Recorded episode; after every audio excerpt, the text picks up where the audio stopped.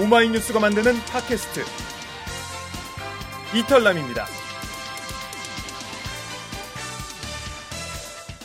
이털남 목요일 편은 사는 이야기 다시 읽기가 방송됩니다. 오늘 새로운 뉴스는 뭐죠? 오늘의 사는 이야기 다시 읽기는 문세경 시민기자의 엄마가 붙겠어? 딸아이가 내 자존심을 건드렸다입니다. 45살에 공무원 시험에 도전한 한 엄마의 이야기를 여러분에게 들려드립니다. 사는 이야기 다시 읽기 지금 시작합니다.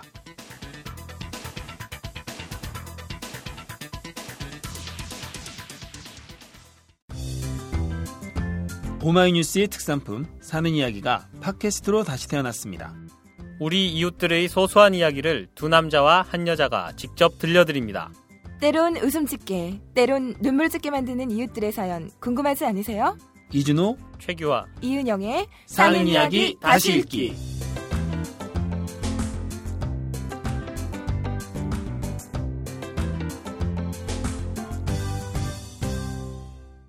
청취자 여러분 안녕하세요. 오마이뉴스의 사는 이야기 다시 읽기, 줄여서 사이다, 그 첫 방송 시작합니다. 저는 오마이뉴스 편집부에서 일하는 이준호입니다. 그리고 저와 프로그램을 함께 진행할 두 분 자리해 주셨습니다. 최규화 씨와 이은영 씨입니다. 하이, 헬로우, 반가. 안녕하세요. 괜찮지 않았어요? 네. 안녕하세요. 네, 이럴 줄 알았죠? 네. 네. 좀 자신 있게 한번 해주시죠. 하이, 헬로우. 이게 예전에 그 개콘에서 이게 있었어요. 네. 네. 자, 인사 좀 해주시죠. 네. 예, 저 오마이뉴스 편집부에서 일하고 있습니다. 최규화입니다. 반갑습니다. 와. 안녕하세요. 저는 오마이뉴스에서 디자인하고 있는 이은영입니다. 와, 아, 네. 천상의 목소리. 네, 천상의 목소리. 천목. 네, 천목 이은영 선생. 천목 이은영 선생을 모시고, 네, 본 프로그램 이름이 사는 이야기 다시 읽기, 네. 줄여서 사이다입니다. 네. 마시는 사이다와 말이 같은데요. 네. 사는 이야기 다시 읽기에서 첫 글자를 따서 사이다라 이름 붙였습니다. 부르기 쉽죠. 네, 사이다. 네, 좋은 이름이네요. 네. 누가 지어주셨습니까? 네, 예, 그래서 안 그래도 얘기하려고 했는데요. 네. 이 편한 이름은 제 옆자리에서 일하는 유창재 기자가 붙여줬습니다. 아~ 창재 듣고 있나? 생유. 네, 감사. 네, 그 자기 소개를 할 때 내 바로 앞 사람이 소개를 너무 잘하면 기가 죽잖아요. 네. 사이다가 이털남 김종배입니다. 후속편 중 하나다 보니. 사실 예. 좀 부담이 큽니다. 예, 수염 좀 길러야 될 것 같아요. 수염을 좀 길러야 되고 저는 또 안 그래도 머리도 없는데 또 이 후속편을 맡아서 다만 그 시사 이슈를 파헤치는 프로그램은 따로 방송을 하고 사이다는 사는 이야기를 다룹니다. 근데 예. 사는 이야기가 뭔가 의아해할 청취자분들도 많이 있을 텐데요. 예. 최규하 씨가 사는 이야기가 뭔지 그리고 팟캐스트 사이다는 어떤 프로그램인지 간략히 좀 소개해 주시죠. 예, 사는 이야기는요. 생활글이죠. 생활글. 오마이뉴스는 정치, 경제, 사회, 문화 뭐 이런 분야의 뉴스들처럼 사는 이야기도 하나의 뉴스로 채택해서 기사로 여러분들께 서비스를 하고 있습니다. 시민들 누구나가 자기가 살면서 겪은 일을 이야기로 쓰고 그것을 뉴스로 다룬 것은 오마이뉴스의 좀 독특한 발상이었는데요. 네. 사람들이 겪는 모든 일이 다 뉴스라는 거죠. 그래서 여기는 기자에 대한 좀 독특한 정의도 한몫했습니다. 오마이뉴스는 기자를 새 소식을 가지고 있고 그것을 남에게 전하고 싶은 모든 시민들을 기자로 규정을 합니다. 그래서 모든 시민은 기자다라는 모토가 오마이뉴스의 모토인데요.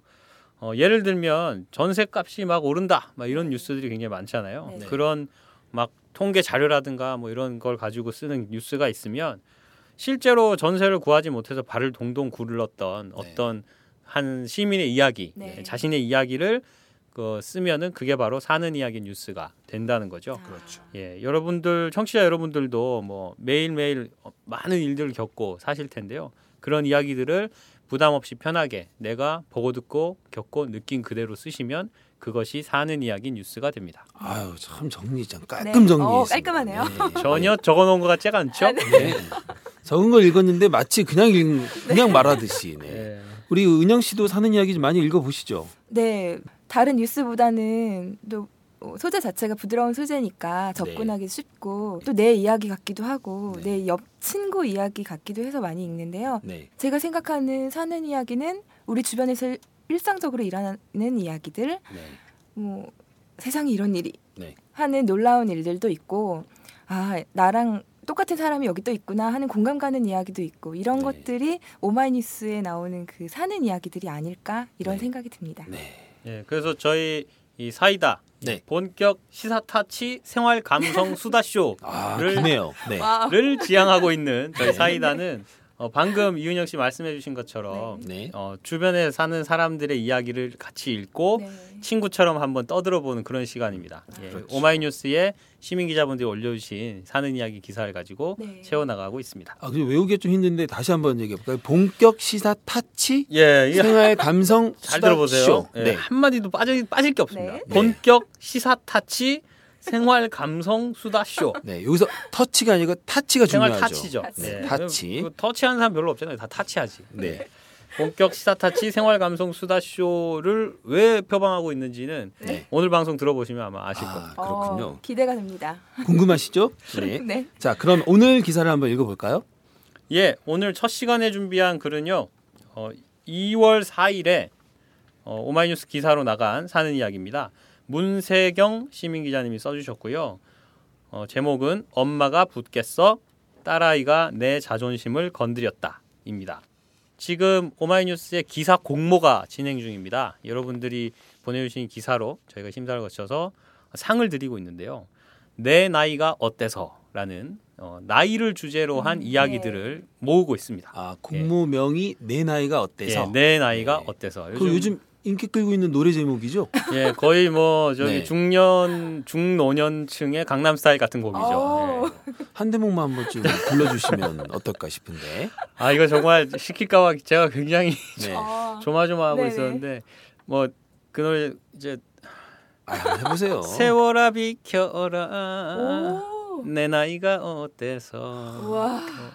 사랑하기 딱 좋은 나이 뭐 이런 거죠. 예. 아, 제가 그 최규화 씨를 좀 아는데요. 노래방 가면 절대 마이크 안 놓는 사람이에요. 그래요?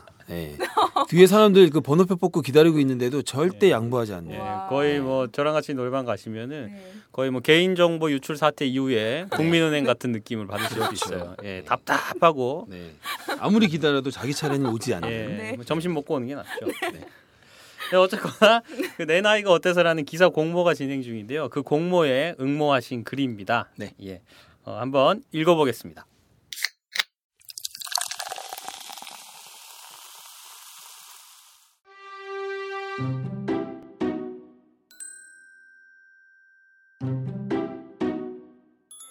설 연휴가 끝났다. 마음 편히 먹고 자고 즐겨야 할 연휴가 부담으로 다가오는 건 꽤 오랜만이다. 임시로 하던 일의 계약 기간이 끝나서 지난해 12월 말 백수가 되었다. 그 즈음 만난 한 공무원 친구가 이런 말을 했다. 그렇게 계속 불안정한 일을 하지 말고 정년까지 확실하게 보장해주는 일을 해보는 게 어때?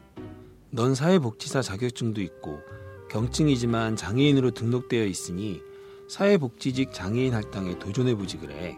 조금만 열심히 공부하면 합격할 수 있을 거야. 친구의 말을 듣고 보니 일리가 있었다. 나는 대학을 졸업한 뒤 한 번도 제대로 된 직장에 다닌 적이 없다. 헤아릴 수 없이 많은 일을 했지만 모두 단기 계약직이나 아르바이트에 불과했다. 사회단체 활동도 했지만 생활을 할 수 있을 만큼의 급여가 주어지지 않았다. 생계를 꾸려나가기가 쉽지 않았다. 단기 계약을 연장하는 것은 내 의지와 상관없이 벌어지는 일이다. 계약 종료가 되면 적잖은 심리적인 불안과 낭패감을 맛봐야만 했다. 내 감정이 정서불안자의 심리곡선처럼 오르락 내리락 하는 것을 감당하기 힘들었다. 공무원이라는 직업을 생각해보지 않은 것은 아니지만 나와는 상관없는 직종이라 여겨왔다. 나처럼 따지기 잘하고 물불 안 가리는 성격의 사람이 꽉 막힌 조직사회 안에서 견딜 수 있을까 생각해보니 절대 아니었다. 그래서 공무원은 절대 하지 않을 거라고 결심했었다. 그런데 지금 친구의 말을 듣고 보니 솔깃했다. 아니, 불안정한 일자리를 자꾸 되풀이해서 경험하다 보니 안 되겠다 싶은 생각이 든 셈이다. 공무원 되는 게 하늘의 별 따기라던데 합격할 수 있을까? 경쟁률도 엄청나고 한 번에 붙기 힘들다는데 내가 할 수 있을까? 나이 먹어서 머리도 잘 안 돌아가는데 괜찮을까? 공부한다고 큰 소리 쳐놓고 떨어지면 얼마나 창피할까? 별별 생각이 다 들었다. 깊이 생각하는 걸 싫어하는 나는 그래 해보지 뭐 그까짓 게 어려우면 얼마나 어렵겠어 하고 두 주먹을 불끈 쥐며 공부하기로 결심했다. 그렇게 한 달이 흘렀다. 시험 정보를 너무 늦게 알게 된 것도 불리했다. 시험은 3월 22일. 석 달도 안 남겨놓고 모두 5과목의 공부를 시작하다니 무모하다고 해도 별 수 없었다. 열심히 해서 붙으면 안정된 직장을 가질 수 있다는 꿈에 매달릴 뿐이었다. 일단 교재부터 사기로 했다. 주변 사람들에게 조언을 구했더니 기출 문제집을 한 권 사서 푸는 게 최고라 하길래 서점에 가서 문제집을 샀다. 공통 과목인 국어, 영어, 한국사 문제들을 훑어봤다. 국어는 그렇다 치고 워낙 못하는 영어는 20문제 중 절반도 못 맞힐 것 같았다. 한숨이 나왔다. 안 되겠다 싶어서 주변에 있는 선배에게 도움을 요청했다. 이래저래 해서 공무원 시험을 보기로 했는데 선배님이 과외를 좀 해주셔야겠어요. 선배는 내 영어 실력을 체크하더니 중학교 수준의 성문 기초 영문법 책을 사주셨다. 이 책을 딸딸 외울 정도로 확실히 읽히면 절반은 맞힐 수 있을 거야 하면서. 나는 3개월도 안 남은 시험을 위해서라면 이 정도 창피함은 감수해야지 하면서도 얼굴을 들지 못했다. 이제 본격적으로 공부 모드에 돌입. 뭐 듣기 좋은 말로 공부는 시도 때도 없는 거다. 공부는 죽을 때까지 하는 거다 라지만 중학생 딸을 두고 있는 45 아줌마가 교재 짊어지고 도시락까지 싸들고 도서관에 드나들게 될 줄 상상이나 했겠는가? 딸에게도 당당하게 말했다. 나 3월에 공무원 시험 볼 거야. 그래서 이것저것 신경 못 쓰니까 네 일은 알아서 잘해. 알았어 엄마. 근데 그거 되게 어렵지 않아? 엄마가 붙을 수 있겠어? 딸이랑 엄마랑 목소리 되게 비슷하네요. 같은 사람이 읽으신 거 아니죠? 지금? 네. 딸아이는 짐짓 못 믿겠다는 투로 말한다. 자존심 상한다. 아침 일찍부터 저녁 늦게까지 공부에만 집중해도 모자랄 판국인데 내가 처한 상황은 온전히 공부만 할 수 있게 내버려 두질 않았다. 도서관에 있는 시간은 물론 집에서도 공부만 해야 할 판국인데 집에 있으면 도무지 공부를 할 수가 없다. 사방천지 집안일이 널려 있는데 무슨 공부고 무슨 시험인가 말이다. 더구나 아이가 방학이라 끼니까지 챙겨줘야 한다. 밥하고 빨래하고 청소하고 내가 해야 할 일이 산더미다. 주부에게 집은 그런 곳이다. 나처럼 시험을 준비하는 사람들의 상황도 다 똑같지는 않겠지. 일하면서 공부하는 사람도 있을 테고 장애인끼리 경쟁하니까 더 중증의 장애를 가지고 공부하는 사람들도 있을 거야. 이만하면 내가 공부하는 환경은 그리 나쁘지는 않은 거지. 스스로 위로하면서 적응해가고 있다. 어떤 날은 그럴싸한 핑계를 대면서 그토록 좋아하는 술, 어떻게 한 잔 마셔볼까 엉뚱한 생각을 하기도 한다. 공부를 시작한 지 2주쯤 되었나? 지리멸렬하고 답답한 느낌이 엄습했다. 산에 가자는 지인들의 유혹을 뿌리치지 못하고 집을 나섰다. 오랜만에 보는 사람들이라 안부를 묻는다. 요즘 어떻게 지내니? 나 요즘 공무원 시험 준비하느라 공부하고 있어. 조금 놀라는 표정들이다. 그 나이에 공무원 시험을 본다고? 참 대단하다. 혼자 속으로 대답한다. 그러게 말이야. 어쩌다 내가 이 나이에 이런 고생을 하고 있는지 모르겠어. 하지만 재미도 있다. 특히 학창시절에 그렇게 지루하고 재미없었던 한국사가 정말 재밌다. 그때는 무조건 외워야 한다는 생각으로 무식하게 공부했지만 지금은 전체적인 맥락을 봐가면서 읽으니 재미가 쏠쏠하다. 내가 정말 공부를 안 하긴 안 했구나 하고 실감할 정도로 새로운 내용이 많았다. 학창시절에 이렇게 공부에 재미를 붙였으면 얼마나 좋았을까 후회가 되기도 한다. 네, 맞아요. 다들 이런 한번 해보죠. 이런 후회. 네. 저 후회 안 해요. 싫어요. 아, 그래요? 도서관 드나드는 재미도 여간이 아니다. 중고등학생들 드나드는 곳에 끼어서 다 늙은 중년 아줌마가 가방 들고 왔다 갔다 하니 힐끗 쳐다보는 학생들도 있지만 나는 왠지 젊어지는 기분이 들어서 좋다. 또 하나, 젊은 애들과 내가 똑같은 점도 있다. 책 펴놓고 스마트폰 하는 학생들이 많은데 나 역시 그 대열의 한 명이라는 걸 발견하고 적잖이 놀랐다. 애나 어른이나 똑같이 스마트폰의 위력에 꼼짝 못하는 모습이다. 공부하면서 카톡하는 멀티플레이가 나의 새로운 자화상이 된 것이다. 이게 미친 짓이 아니고 뭘까? 중얼거리면서도 어떻게 하면 스마트폰을 하지 않을까 고민하기도 했다. 하지만 고민도 잠시. 나는 조금만 지루하면 카톡으로 수다를 떨었다. 나이 들어서 공부하려니 역시 집중력이 많이 떨어진다는 걸 알게 됐다. 거기다가 내일 아침엔 뭘 해먹을까? 이번 설에는 시댁에 어떤 선물을 해야 좋아하실까?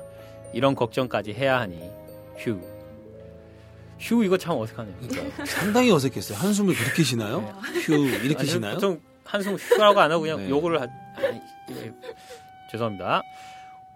공부 시작한 지 한 달이 될 무렵 도서관에서 페이스북에 글을 하나 올렸다. 안 하던 공부를 하면서 제일 먼저 느낀 점. 공부라는 건 재미있는 일이다. 집중만 제대로 한다면. 이것만 죽을 때까지 하라면 하겠다. 먹여 살려만 준다면. 마음이 급해 차분히 책을 읽지 못하는 게 아쉽다. 이렇게 계속한다면 결과는 뻔하겠지만. 하지만 도서관에 드나드니 나이를 잊는다. 젊어지는 기분이 들어서 좋다. 나이를 잊은 듯하니 예전엔 진짜 철이 없었나 보다. 지금도 마찬가지지만. 오늘도 여전히 인생 공부만 하다가 간다. 간혹 희끗희끗한 사람들을 보면 동병상련을 느낀다.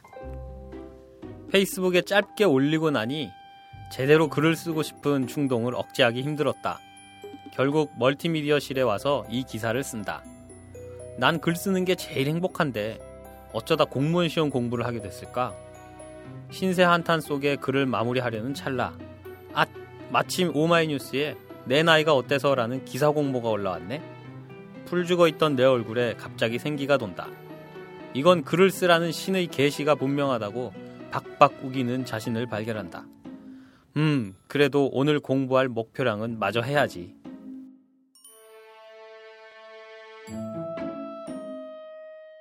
네, 잘 들었습니다. 제가 남자라서 섣불리 문세경님의 처지를 이해한다고 말은 못하겠어요. 왜냐하면 이 사실 처지가 다르잖아요. 네. 남자라면 만약에 같은 나이의 남자가 만약에 똑같은 처지에서 공부하겠다. 가서 공부만 하면 돼, 사실. 네. 근데 이제 여자들은 걸리적거리는 게 너무 많잖아요. 신경 쓸 게 많죠. 신경 쓸 게 참 많잖아요. 네. 그죠? 여기 이 기사에 보면 이 대목이 있습니다. 집에 있으면 도무지 공부를 할 수가 없다. 사방천지 집안일이 널려 있는데 무슨 공부고 무슨 시험인가 말이다. 밥하고 빨래하고 청소하고 오롯이 내가 해야 할 일이 산더미다. 주부에게 집은 그런 곳이다. 네. 주부에게 예전에 레알 사전이 네. 있었잖아요. 주부에게 네. 집은 이렇게 하면 딱 정의가 이걸 것 같아요. 사실 저 집안일 좀 하는 남자입니다. 뭐 하십니까? 저 이거 다요. 밥, 빨래, 청소. 얼마나 자주 하세요? 저는 이게 취미예요. 생활이에요. 일상. 제가 보기와는 달리 집이 지저분하면 난 못 참아. 청소를 해야지 직성이 풀리고. 우와. 근데 이게 제가 쉬는 날 집에 있어 보면 일이 끝이 없더라고. 네. 뭐가 자꾸 해야 되는 거예요. 네. 근데 저는 이게 가끔이지 이거는. 그쵸. 가끔 얼마나 하세요? 집에 있을 때는 합니다. 집에 있을 때요? 네. 집에 한 2달에 한번 들어가시는 거 아니에요? 근데 제 아내는 이걸 거의 그냥 24시간 그렇죠. 편의점 네. 그거잖아요. 네. 그래서 저는 집이 네. 지저분해도 꼭 네. 참습니다. 왜 참습니까? 그냥 할 때까지 네. 기다려요. 그래요? 꼭 참습니다. 아니 그거를 못 견뎌하고 막 네. 제가 나서서 하게 되면은 네. 좀 이렇게 경계가 좀 이렇게 어머. 근데 누군가는 해야 되잖아요. 꼭 참죠. 어머. 참. 어머. 아니 뭐 무슨 저기 당군 신화에 나오는 뭐 곰처럼 네. 그런 것도 아니고 뭐 그런 걸 꾹 참고 그래요. 왜냐면 네. 그 흐름이라는 게 있어요. 아내가 네. 집안일을 할 때 네. 자기 흐름이 있어요. 네. 그러니까 아내를 위한 배려다. 그러니까 거기에 제가 거죠. 중간에 개입을 해가지고 네. 이걸 먼저 치워놓고 이걸 하지 왜 네. 지금 이거 하다가 또 이렇게 하고 막 지금 댓글 달리는 게 지금 보이고 그쵸? 있어요. 팬층이 나뉠 것 같아요. 네, 네. 그럼 네. 싸움이 나요. 네. 싸움이 나요 그러면. 그래서 그 집안이라는 스타일을 제가 존중을 해주고 네. 네. 제가 할 때는 제 스타일대로 하고. 네. 그러니까 저는 뭐 하나를 다 끝내놓고 네. 싹싹 해서 서랍이 완전 들어가고 나서야 다른 네. 일을 시작하는 스타일이고 네. 아내는 좀 일저일 이렇게 좀 막 해놓고 정리할 때 한꺼번에 싹 정리되고 이런 네. 스타일이거든요. 조금 네. 뭔가 그래서 그 틈 있잖아요. 네. 아내가 뭔가를 막 하고 있는데 그 틈에 제가 막 그 어수선한 걸 못 견디고 막 개입해가지고 이거 빨리 이걸 좀 치워놓고 하지 막 이런 식으로 들어가게 되면 네. 싸움이 나요. 그래서 저는 꼭 참고 있습니다. 변명 같지만 뭐 그렇다고 해도 변명이죠. 네. 그 아마 이런 지금 최규하 씨가 했던 얘기는 아마 다음에 사는 이야기 이런 비슷한 거 나올 때 한번 중점 파헤쳐 보겠습니다. 네, 집중해서 파헤쳐. 뭔가 제가 네. 깔 것 같네요. 네, 아니면 콩가루가 되도록 깔 것 같네요. 각오하고 계십시오. 네. 그 근데 사실 일반 수험생 그 학생 때도 되게 집에 있으면 공부가 잘 안 된다고 하잖아요. 그렇죠. 그렇죠. 그 집에 있으면 아무래도 있어요. 눕게 되고 뭐 TV 보고 놀 게 많죠. 네, 그런데 네. 주부는 다른 이유 때문에, 그러니까 지금 같은 이런 얘기 때문에 네. 이런 이유 때문에 참 힘들어요. 네. 그러니까. 보통의 결심이 아닙니다. 그렇죠. 네. 아까도 얘기한 것처럼 네. 이 남자하고는 전혀 차원이 다른 결심이에요. 네. 도시락을 싸서 도서관까지 가신다 하잖아요. 네. 그러니까 그렇죠. 진짜 이렇게 다 공부하는 중고등학생들 가방 메고 이렇게 교복 입고 오는 네, 네. 네. 그 틈에서 이제 책 성문 기본 영어 그것도 좀 어려운 막 전공서적 네. 이런 것도 아니고 성문 기본 영어 문법책 꺼내놓고 공부하는 네. 게 사실은 굉장히 좀 이 용기가 네. 필요한 일이라고 그렇죠. 저는 생각하고 결심을 네. 했다는 그 자체를 되게 높이 살 수 있을 것 네. 같아요. 네. 그 아까 읽을 때도 우리 그 은영 씨가 아주 그냥 절로 공감을 하던데 네. 그 대목이 있었잖아요. 아 학창 시절에 네. 제가 한번 읽어보겠습니다. 네. 한국사가 너무 재미있다. 이 대목이시죠. 그래서 학창 시절에 이렇게 공부에 재미를 붙였으면 얼마나 좋았을까 후회가 되기도 한다. 절로 공감. 아까 최규하 씨는 저는 그런 거 공감 안 했다고 하는데. 야 싫어요. 그때도 그래요. 싫었고 지금도 싫어요.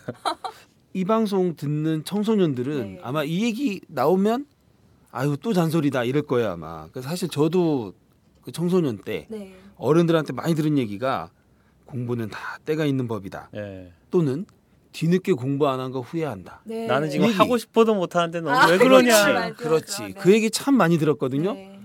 그런데 어떡하겠습니까? 이게 사실인데. 그때는 예. 해야만 하는 거니까 그냥 했던 것 같아요. 끌려서. 네. 근데 지금 나이가 들어서 공부를 할 때는 네. 내가 하고 싶어서 하는 거니까 네. 그 느낌이 다르지 않을까요? 그러니까 이게 공부뿐만 아니라 지금 알고 있는 걸 네. 그때도 알았더라면 네. 이 시도 있죠. 네. 예. 근데 참 공감하는 말이 네. 지금은 다 이 공부에 이걸 딱 느끼는데 네. 정작 공부해야 될 때 네. 그때는 사실 그 피로를 별로 못 느끼고 저는 조금 네. 생각이 다른데 저는 그때나 지금이나 네. 공부라고 하는 건 좋아요. 네. 재밌어요. 아, 재밌죠. 네, 근데 공부. 앞에 두 글자가 붙으면 싫어요. 시험. 그때나 지금이나. 시험 공부. 네, 시험 공부가 시험 되면 공부. 그때도 싫고 지금도 싫고 그러니까 지금 뭐 책 읽고 뭐 이렇게 네. 공부하는 거는 맞아요. 그냥 시험 안 보고 네. 네가 하고 싶은 거 더 알고 싶은 거 네가 알아서 배워라 그러면은 네. 하죠. 아, 부담 네. 없이. 그리고 그거는 어렸을 때도 중고등학교 다닐 때도 그런 공부는 재밌었어요. 제가 네. 뭐 공부하다가 아 여기 이 소설가는 되게 작품이 괜찮네. 뭐 이런 네. 국어 교과서에 나온 소설가 네. 뭐 이러면 그 소설가의 소설을 뭐 더 찾아가지고 서점에서 책을 네. 읽고 이런 거 굉장히 재밌었거든요. 네. 근데 아 이 사람 소설은 이번 수능에 나올 것 같으니까 네. 찾아 읽어봐라. 그러면 재미가 없어요. 흥미가 뚝 떨어지는 네. 거죠. 외워야 되니까 또. 맞아요. 근데 그런 거를 해마다 짚어줘요. 네. 작년에 누구누구가 네, 나왔기 맞아요. 때문에 올해는 요 연대에서 한번 나올 법하다. 네. 50년대, 60년대에서 한번 나올 법하다. 누구누구 거를 찾아 읽어라.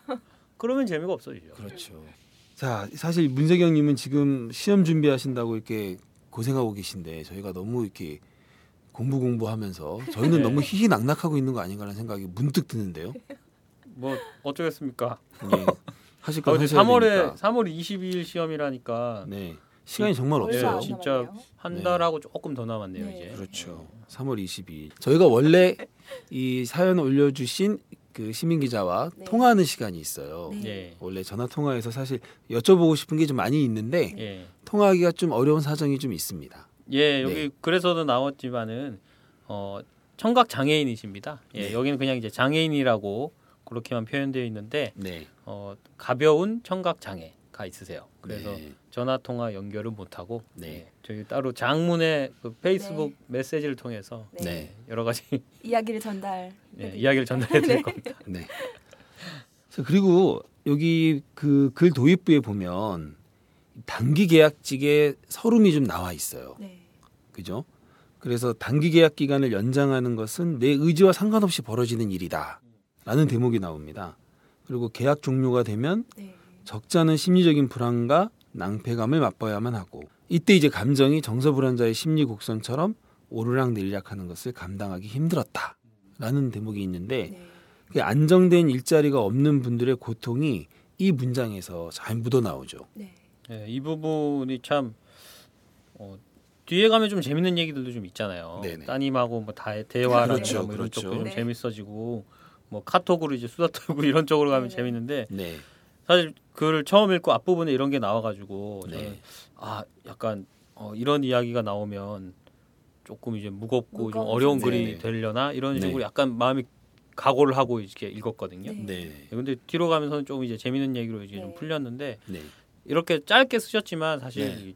굉장히 큰 무게감으로 그럼요. 저희가 받아들이고 그렇죠. 읽어야 할 부분이죠. 그렇죠. 예. 얼마나 많습니까, 사실. 우리 뭐 사회에 비정규직 문제가 많은데요. 단기계약직 여러 형태. 근데 갈수록 이제 이런 일자리가 더 많아지잖아요. 예. 안정된 것보다. 그래서 아마 이 문세경님과 같은 이런 처지를 아마 공감하는 분들이 많이 있을 거예요. 방송 듣는 분들 중에서도. 네. 저는 또 이 부분에서. 네. 장애인 고용 문제를 또 생각하지 않을 수가 없더라고요. 아, 네. 그렇네요. 예, 네. 이 뭐 글에 전체적으로 장애인 고용 문제를 뭐 주되게 다루고 있지는 않지만, 네. 결국에는 뭐 차별이 있다 없다 뭐 이거 가지고 확신을 할 수는 없지만은, 네. 이 대학을 졸업한 이후로 뭐 한 번도 직장에 다닌 적이 없다고 하시잖아요. 네. 그래서 장애인 고용 문제가 아직도 지금 우리 사회에서 계속해서 선거 때마다 뭐 이런 복지 공약 얘기가 나올 때마다 네. 좀 화두로 제기가 되는데 네. 그래서 제가 한번 찾아봤어요. 그래서 네. 어느 정도나 이렇게 지금 뭐 일반 비장애인과 네. 차이가 나고 하는지 좀 찾아봤는데 네. 2012년에 고용노동부에서 낸 자료입니다. 네. 우리나라의 등록 장애인 수가 251만 명. 251만 네. 명이요? 네. 251만 명이랍니다. 2002년에 144만 9천 명이었다고 하거든요. 네. 10년 만에 100만 명이 늘어난 거죠. 아... 네. 전체 인구의 5%. 네. 그러니까 20명 중에 1명은 장애인이라는 얘기인데 아, 네. 이 장애인의 고용률은 잠깐 퀴즈 한번 드릴까요? 장애인 고용률이 어느 정도나 될까요? 그래요? 참고로 네. 전체 고용률은 64%입니다. 64%. 예, 전체 우리 국민의 고용률은 64%인데 장애인의 고용률. 혹시 뭐 보기는 없습니까? 근사치 인정해드리겠습니다. 근사치요? 네. 저는 한 10% 미만? 10% 미만요? 네. 오... 5%? 5%. 오, 이렇게 심각하게 생각하시는군요. 아, 장애인 고용률은 네. 36%입니다. 아, 36%예요? 네, 36%. 이게 고용의무제도가 그냥 질문을 하면서 맥락이. 이런 고용률 그렇죠. 이런 얘기할 것 같아서 저는 대폭 낮췄지. 예, 이럴 줄 알았으면은 답을 미리 좀 짜드릴 걸 그랬어요. 네, 30%도 뭐. 네. 그러니까 전체 고용률의 절반에도 절반 정도밖에 되지 네. 않는 거죠. 예, 그리고 네. 장애인 실업률은 6.6%. 네. 예, 그러니까 전체 실업률의 2배가 넘는 네. 수치입니다. 네. 그래서 장애인 의무 고용제도가 이제 올해부터 조금 올라갔습니다. 네, 네, 네. 이 퍼센트가 네. 그래서 공기업 및 준정부기관이 3% 그리고 네. 민간 기업은 2.7%를 장애인으로 의무 고용을 해야 되는데요. 네. 작년 기준으로 정부의 장애인 고용률은 2.5%, 민간의 고용률은 2.3%에 그치고 있다 합니다. 그러니까 저는 이 통계를 보면서 네. 그러니까 사실 장애인 우리가 딱 봤을 때 아, 저분 장애인이시구나. 네. 이렇게 알 수 있는 사람 많지가 않아요. 네. 근데 이 장애인 의무고용제라고 해서 이게 뭐 역차별 아니냐, 뭐 네. 아니면 기업 입장에서는 우리 돈벌이를 해야 되는데 막 네. 우리가 무슨 복지단체도 아니고 어떻게 네. 그렇게 하냐 네. 이렇게 얘기를 하는데 네. 일 안 하고 돈 받게 해라는 건 아니거든요. 그렇죠. 그리고 네. 달리기를 못하는 사람을 달리기 선수로 써달라는 얘기가 아니고 비유 진짜 좋네. 그거 우와. 본인 머리에서 나온 비유예요? 예, 제가 어제 자기 전에 생각이 나서 적어놨습니다. 이야, 기발한데요? 네. 그런 게 어제 또 이상화 선수가 금메달 따는 걸 제가 좀 봤거든요. 네. 그래서 그걸 보니까 또 생각이 나더라고요. 그 순간 네. 그게 떠올랐어요? 예. 뭐 얼마나 일에 미쳐있는지 아시겠죠? 오연호 네. 대표님? 네. 아니, 갑자기 오마이뉴스 대표님이 오연호 대표님이시죠? 예. 네. 왠지 오마이뉴스 오연호 대표님이 첫 방송이기 때문에 네. 꼭 들으실 것 같아요. 두 번째 방송부터는 뭐 좀 안 들을 수도 있지만 네. 네. 네. 예, 그래서 우리 강 PD가 되게 좋아하는데요 지금. 네. 그러니까 억지로 예, 달리기 못하는 사람을 달리기 선수로 써달라 네. 이런 것이 아니고 그 일을 하는 데 있어서 지장이 없는 네. 장애를 가진 분들이 많거든요. 네. 앉아서 하는 일을 하는 사람 같으면은 굳이 이제 휠체어에 앉아 계신 분도 충분히 할 수 있는 일이죠. 네. 예, 그러니까 그런 식으로 이제 장애인들에 대한 편견을 버리고 네. 장애인들에게 일자리를 주어라 네. 이런 의미인데요. 요거를 뭐 올해 뭐 조금이라도 이제 의무고용률이 좀 올라갔으니까 네. 더불어서 좀 의무고용을 하지 않는 기업에 대한 이제 뭐 처벌이라든가 이런 것도 네. 같이 좀 이제 강화돼서 네. 네. 이런 게 좀 많이 늘어났으면 한다라는. 그런 시사 타치가 지금 요겁니다. 네, 예. 그렇군요. 그래서 시사 타치. 예. 사실 제가 지금 말씀하신 자료에 대해서 참 궁금한 게 많은데 네. 더 물었다가는 예. 시사 타치가 안 되기 때문에 네. 타치는 정말 딱 타치만 해야 돼요. 예, 시사 타치는 네. 이제 누가 한 사람이 타치를 하면 그 뒤엔 노 타치. 그렇죠. 노 타치고 절대 추가 질문 금지. 네, 추가 질문하면 안 혹시 됩니다. 이 방송 듣는 분들이 뭐 방송에 대해서 궁금합니다 하면서 아까 그 부분에 대해서 질문 이런 거 저희 안 받습니다. 그런 질문. 네. 네. 네. 타치니까. 네. 그 여성 경력 단절 여성들이 많잖아요. 요즘 네. 경력 단절 여성 지난 4일에 보니까 현호석 부총리 겸 기획재정부 장관이 현 정부 임기 내에 경력 단절이라는 용어가 사라질 수 있도록 노력하겠다. 이렇게 말했거든요. 네. 그러니까 실제 여성 재취업 프로그램이 많이 있습니다. 네. 그래서 혹시 지금 이렇게 문세경 님처럼 그와 같은 경우도 있지만 그렇지 않은 분들 중에서도 아이들 키우느라 네. 지금 경력이 단절된 분들 문세경님처럼 예 한번 도전을 해보면 좋겠어요. 네, 자 우리 사연 듣는 거는 여기까지 한번 해보겠습니다. 여기까지 해보겠습니다. 말이 좀 이상한데요. 여기까지 하고요. 네. 예, 오늘 네. 좋은 사는 이야기 써주신 문세경 기자님께 선물이 네. 또 있죠. 그렇죠. 선물 좀 소개해 주실까요? 우리 은영 씨가 소개해 주실까요? 그 예쁜 목소리를 소개해 주는 게 이 우리 준비한 선물하고 딱 맞을 것 같은데. 선물 모른대잖아. 아 선물은 모르시는군요. 아 네. 문세경 네. 시민 기자님께는 네. 오마이뉴스에서 준비한 네. 이름이 새겨진 네. 네임컵을 증정하도록 하겠습니다. 예쁜 네. 컵이잖아요. 예쁜 그 컵. 은영 씨 목소리처럼 예쁜. 네. 네. 갑자기 시키셔서 저희 갑자기 대본이 없어요. 네. 근데 당황했어요. 지금 우리가 웃긴 게 네. 아, 선물을 모르신대요 네. 했는데 바로 선물을 또 소개를 했어요. 네. 얼굴이 아주 텔레파시가 통했나 봐. 네. 이 정도 네. 괜찮습니까? 네, 얼굴이 네. 아, 홍옥 네. 사과가 되셨습니다. 네.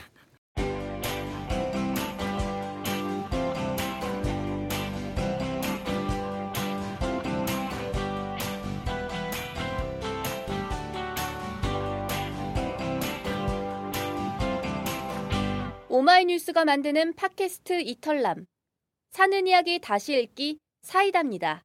네, 여러분은 지금 본격 시사타치 생활감성 수다쇼 사이다를 함께하고 계십니다. 이어지는 순서는 코너 속의 코너 예, 이준호의 밑줄 쫙 네. 순서죠. 밑줄 쫙. 네, 밑줄 쫙 어디서 많이 들어보셨죠? 밑줄 쫙? 네, 밑줄 쫙. 그 다음에 뭐죠? 꼬리표? 땡땡. 돼지꼬리 땡땡. 아, 돼지꼬리 땡땡. 네, 뭔 소리 하나 하시는 분들도 있을 텐데 네. 한번 포털에서 검색해 보십시오. 네, 이 밑줄 쫙은 그래서 가장 인상적인 곳을 꼭 집어보는 코너입니다. 오늘의 밑줄 짝은 이 글의 마무리 단락 부분입니다. 네. 마무리 단락 부분 잠깐 읽어보면요. 신세한탄 속에 글을 마무리하려는 찰나 앗! 마침 오마이뉴스 광장에 내 나이가 어때서라는 기사 공모가 올라왔네. 풀 죽어있던 내 얼굴에 갑자기 생기가 돈다. 이건 글을 쓰라는 신의 계시가 분명하다고 박박 우기는 자신을 발견한다. 그래도 오늘 공부할 목표량은 마저 해야지. 쩝! 아까 그 최규화 씨가 읽지 못했던 그 쩝 이렇게 딱 끝냈는데요. 네. 이게 왜 밑줄 짝으로 이 단락을 선정을 했냐면 문세경님의 처지가 어찌 보면 참 고단하잖아요. 네. 그 단기 계약직의 서름에 뒤늦게 시작한 시험 공부 네. 물론 중간에 공부가 재미있다고는 했지만 그래도 집안일 병행해야 하고 시험이다 보니 압박도 받아야 하고 네. 이런 고단한 처지에서도 글 끝을 이렇게 개구지게 쓴 게 글을 좀 경쾌하게 해줬거든요. 특히 공부할 목표량은 마저 해야지 쩝에서 이 쩝 이 말이 아, 글 전체가 참 재미있는 글이다라는 인상을 팍 심어줘요. 아 이거 계속 네. 저희 강현준 PD가 네. 저희한테 말할 때 쩝소리 내지 말라고 했던 제가 그 지금 지적에 대한 어떤 반항입니까? 반항도 반항이고 제가 지금 쩝을 하고 싶은데 네. 계속 참아왔다가 지금 여기서 지금 한꺼번에 지금 뱉어내고 있는 겁니다. 자 그러면 또 하나의 코너가 저희가 있습니다. 뭐냐면 최규하의 덤시. 발음 좀 잘해. 최규야가 아니고요. 아, 최규.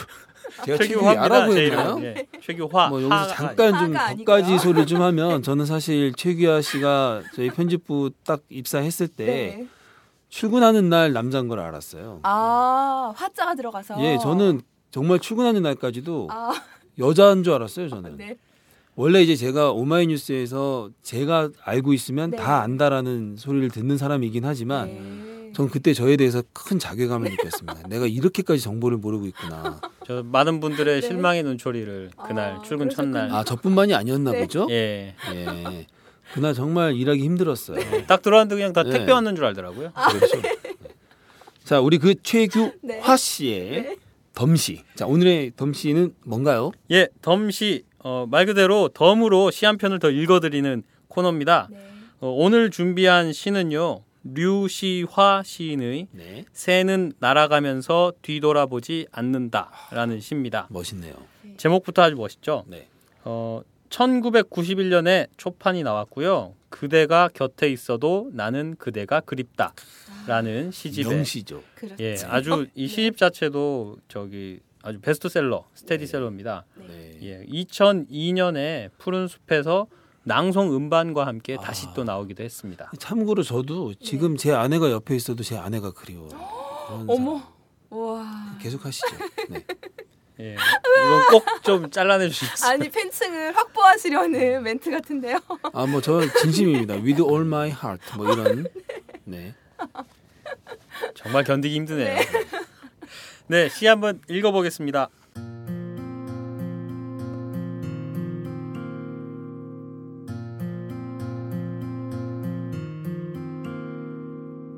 시를 쓴다는 것이, 더구나 나를 뒤돌아본다는 것이 싫었다.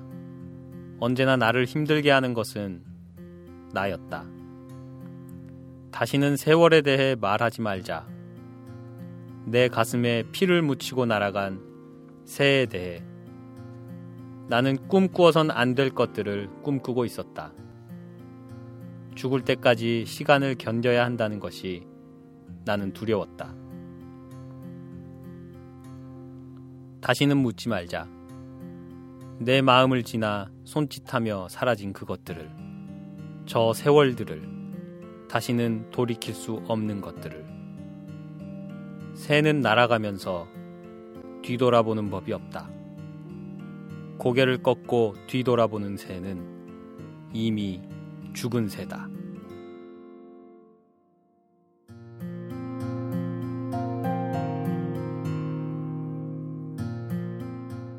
야, 정말 저는 진짜 시인이 참 존경스러워요. 그래도 시집은 안 사보신다면서요? 아. 존경만 하시고. 네. 그게 평소 제가 평생 이렇게 살아왔어요. 저는 존경만 하고. 예. 존경하시면. 야, 근데 정말 시가 진짜 가슴에 와닿네요. 이 시를 오늘 이 문세경 기자님의 글 뒤에 네. 읽으려고 마음 먹었던 것은 네. 시의 마지막 내행. 아. 예. 새는 날아가면서 네. 뒤돌아보는 법이 없다. 네. 고개를 꺾고 뒤돌아보는 새는 이미 죽은 새다. 아. 예, 지금 그렇죠. 뭐 남들이 얘기하기에는 조금 늦은 나이라고도 하지만 네. 새로운 도전을 하고 계시잖아요. 네. 예, 그래서 지나간 뭐 힘들었던 세월들 네. 이 나이에 이렇게 해서 뭐 될 수 있을까 뭐 이런 좀 네. 발목을 잡는 생각들 네. 이런 것들 다 뒤돌아보지 마시고 네. 예, 앞을 향해서 쭉 좀 날아가셨으면 하는 마음에서 좀 용기를 드릴 수 있을까 이런 생각이 들었습니다. 네. 적합한 시를 골랐네요. 네. 근데 진짜 이 시는 정말 제 얘기이기도 해요. 저는 그래요? 아침에 일어나서 바로 뒤를 돌아봐요. 그러니까 하루 종일 뒤만 돌아보고 살아요. 뒤를 돌아보시는 겁니까? 아니면 그냥 뒤를 보시는 겁니까? 아, 물론 동시에 하죠. 네? 아, 그러세요? 네, 그 일도 하고 그 일도 하는데 그래서 장이 건강하시네요. 아침에 하시면. 그럼요. 저는 거기에 있어서는 깔끔합니다. 근데 저는 좀 전에 일어난 일도 참 머릿속에서 안 떠나거든요. 이 방송 녹음 끝나면 또 굉장히 후회하시겠네요. 그렇죠. 그러니까 저는 참 후회로 점철돼 있다 생각이 들 정도로 많이 하는데, 아, 근데 진짜 앞만 보겠습니다. 자, 자꾸 뒤를 네. 돌아보니까 이러다가 저도 진짜 죽은 새. 정말 비유가 딱 맞는데 삶이 아니죠. 과거에만 매달려서 네. 하는 거는 우리 저 문세경님 이 시가 우리 문세경님의 그 이 공부에 네. 이 도전에 네. 좀 힘이 되는 그런 시가 되었으면 참 좋겠습니다. 네. 네. 자, 이어서 마지막까지 방송을 함께한 청취자 여러분에게 작은 감사의 마음을 드리는 시간, 청취자 퀴즈 순서입니다. 마음을 나눠드리는 시간이라고요? 네, 작은 감사의 마음을 나눠드리죠. 왜 그렇죠? 마음만 나눠드리는 겁니까? 아니면은 뭐 소정의 뭐 현찰이라든가 뭐 현물을 나눠주시는 겁니까? 사실 아까 제가 시집 안사 보면서 마음만 많이 주고 이런 걸 저는 그렇게 많이 살아왔어요. 저는 마음만 많이 줘봤는데. 그래도 오마이뉴스 프로그램인데 설마 마음만 드리겠습니까? 마음 준다는 사람들한테 의심이 많습니다. 아, 제가 그래요? 무슨 뭐 예전에 안 좋은 일이 있었어요? 예전에 저기 선거를 나간 적이 있어요. 아, 선거요? 네, 무슨 선거요? 지방선거? 아니요, 대학교 때 이제 선거를 나간 적이 있었는데 그때 이제 유세를 하면서 유세할 때마다 마지막에 그런 말을 했어요. 여러분들 마음을 제게 주십시오. 제가 여러분들의 자부심으로 돌려드리겠습니다. 이런 얘기를 했어요. 그것도 본인 머리에서 나온 말이었어요? 제 머리에서 나오죠. 이야, 저 머리 참 신기하네. 공부 빼고 다 잘합니다. 그런 말들이 어떻게 탁탁 떠올라요? 이런 얘기가 강의실에서 빵빵 터졌어요. 그리고 그 뒤에다가 한마디를 덧붙였는데 그렇다고 마음만 주시고 표는 안 주시면 안 됩니다. 요 얘기를 했거든요. 언어의 마술사네. 그래서 어떻게 됐어요? 강의실 현장 분위기, 유세 현장 분위기는 거의 뭐 제가 당선되는 분위기였죠. 그런데 개표를 해봤더니 마음만 줬구나. 정말 마음만 주셨더라고요. 그렇군요.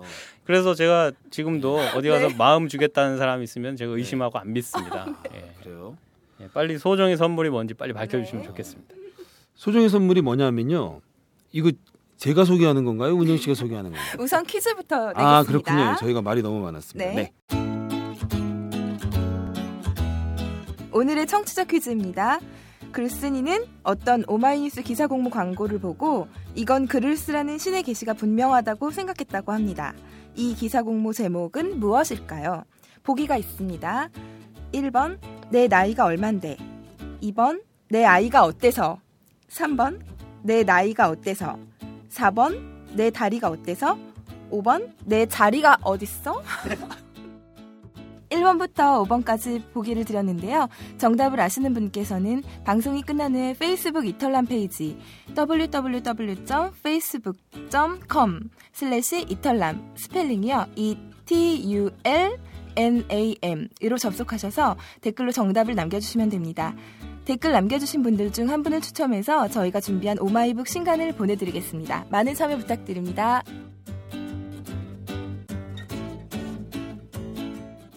오늘 첫 방송이었는데요. 두 분 어떠셨나요? 네, 너무 즐거운 시간이었어요. 혹시 저희만 즐겁지 않았을까요? 그러니까 저도 그게 갑자기 걱정이 돼. 저는 굉장히 즐거웠는데 여러분들도 즐거우셨을지 그게 지금 막 굉장히 걱정이 돼요. 원래 그게 비극이잖아요. 나는 사랑하는데 너는 사랑하지 않은 게 비극인 것처럼 우리는 즐거운데 청취자는 즐겁지 않아. 그렇지 않았으면 좋겠네요. 어쨌든 이 본격 시사 타치 생활감성 수다쇼 사이다는 청취자 여러분들이 오마이뉴스에 보내주신 사는 이야기 글로 채워나간 시간이니까요. 오늘 방송 듣고 아, 나도 내 삶의 이야기를 한번 써봐야겠다 싶은 분들은 주저하지 말고 이 문세경 기자님처럼 용기를 내서 오마이뉴스로 많이 보내주시기를 꼭 마지막으로 당부드리고 싶습니다. 네, 저희가 기다리겠습니다. 이 방송은 10만인 클럽 여러분의 후원으로 제작하고 있습니다. 항상 감사드립니다. 참여 방법은 오마이뉴스 홈페이지에 접속하거나 02-733-5505로 전화주신 후 내선번호 274번을 누르시면 동참하실 수 있습니다.